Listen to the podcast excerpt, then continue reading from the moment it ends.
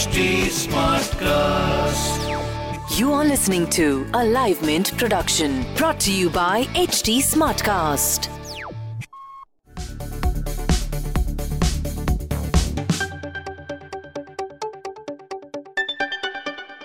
I'm Sabri Saran from the Mint's Personal Finance team, and we are talking about money. It's the tax saving season, and I'm sure many of you would have already started looking for the best tax saving options that you can avail under various sections of the Income Tax Act. But before you start looking for investment options, know that investments aren't the only route through which you can save tax. There might be different expenses that you incur during the financial year that could qualify for tax deductions. So assess these expenses first before deciding on investments that you should make to save tax. Let me tell you about three expenses that qualify as tax deductions. Number one is loans. Now, all loans don't give you the income tax benefits. For example, there are no tax benefits for a personal loan, but there are tax benefits available if you had availed an education loan or a home loan or an electric vehicle loan. Let's first talk about the education loan. If you had taken an education loan for higher education, you can avail benefits under Section 80E of the Income Tax Act.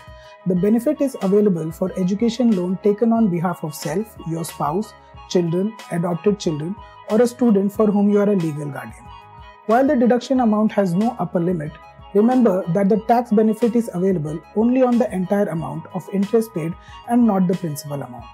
The maximum period allowed to claim a deduction is up to 8 years. Do keep in mind that this benefit is only available to individual taxpayers and HUFs or companies cannot avail deductions under this section. Now, if you have taken a home loan, you can claim tax deductions under Section 80C, Section 24B, and Section 80EEB of the Income Tax Act. Under Section 80C, you avail tax benefits on principal amount of the home loan. However, the maximum deduction allowed is rupees 1.5 lakh and it can only be availed after the completion of the construction of the house. The interest payment of your home loan qualifies for tax benefit under section 24B. The maximum deduction allowed is rupees 2 lakh and can be claimed on an accrual basis. This means you can claim the benefit on a yearly basis even if no payments have been made during the year. The deduction allowed is only rupees 30,000 if the house is not constructed within 5 years from the end of the financial year.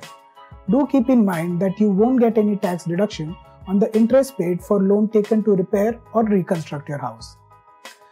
To promote electric mobility, government has introduced a tax benefit if you own an electric vehicle for personal or business use.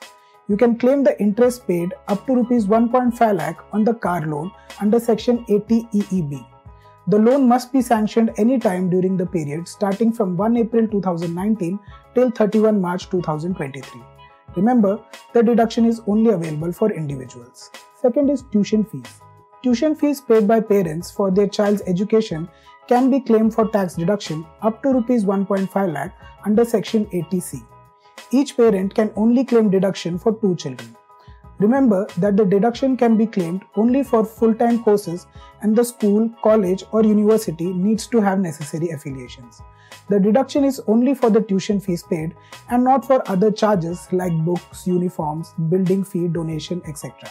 Again, this benefit is only available to individuals and not HUFs or companies. Third is stamp duty paid on purchase of house. When you buy or construct a house, there are stamp duty and registration charges that you pay. These charges are available for tax deduction under Section 80C of the Income Tax Act within the Rs 1.5 lakh limit. The deduction can only be claimed in the year the payment has been made. Any society or admission fees or costs related to alteration or renovation of the house done after getting completion certificate cannot be claimed as deduction. If you are the co-owner of the house, the expenses can be claimed based on the share in the property. Unlike other deductions, both an individual and an HUF can claim this tax benefit. Remember that the limits prescribed for various sections like rupees 1.5 lakh for section 80C and so on is the total limit and this cannot be breached. So make provisions for it accordingly. That's all from us on this episode of Why Not Mint Money. Thank you for watching. This was a Live Mint production brought to you by HT Smartcast. HT Smartcast. I'm Annie Apple, and I'm here to invite you to come and listen to my new podcast series, Raising a Pro. It's the most intimate sports related conversations you will hear. Each week, we explore the journeys of some of your favorite NFL players through the eyes of those that know them best. From Joe Burrow, DeAndre Hopkins, Myles Garrett, Ezekiel Elliott, Nick and Joey Bosa, just to name a few. With exclusive insights and information, we leave no stone unturned. Subscribe now to Raising a Pro on your favorite podcast app.